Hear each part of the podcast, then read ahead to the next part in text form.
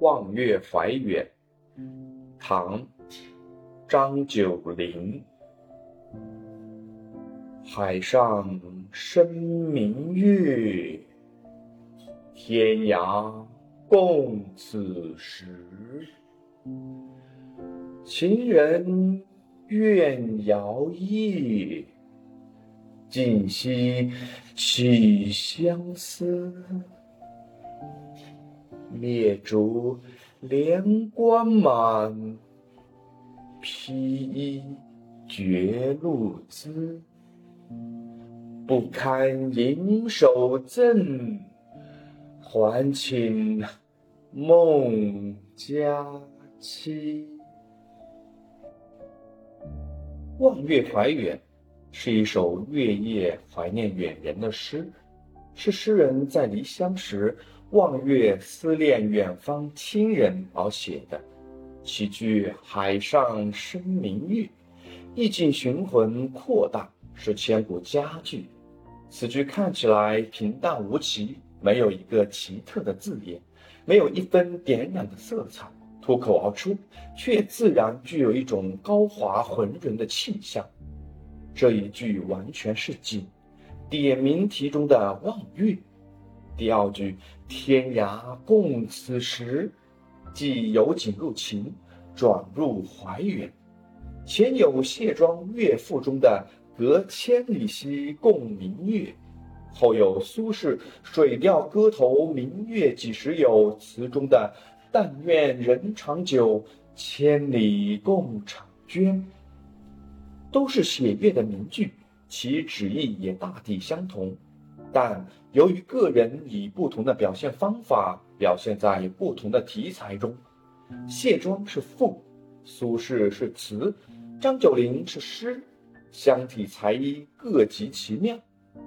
这两句把诗题的情景一起就全部收摄，却又毫不费力，仍是张九龄做古诗时浑成自然的风格。从月出东斗直到月落乌啼，是一段很长的时间。诗中说是尽夕，以及通宵。这通宵的月色对一般人来说可以说是漠不相关的，而远隔天涯的亲人，因为对月相思而久不能寐，只觉得长夜漫漫，故而落出一个“怨”字。三四两句就以“怨”字为中心，以情人与相思呼应，以摇曳与静息呼应，上承起首两句，一气呵成。这两句采用流水对，自然流畅，具有古诗气韵。静息相思，不能入睡，或许是怪屋里烛光太耀眼，于是灭烛，披衣不出门庭。光线还是那么明亮，这天涯共对的一轮明月，竟是这样撩人心绪，使人见到它那姣好圆满的光华，更难以入睡。夜已深了，气候更凉一些了，露水也沾湿了身上的衣裳。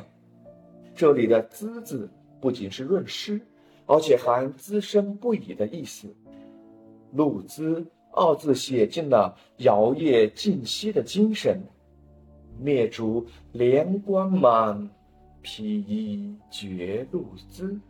两句细巧地写出了深夜对月不眠的实情实景。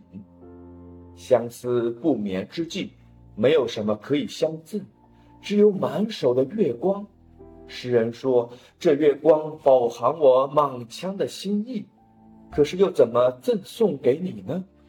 还是睡吧，睡了也许能在梦中与你欢聚。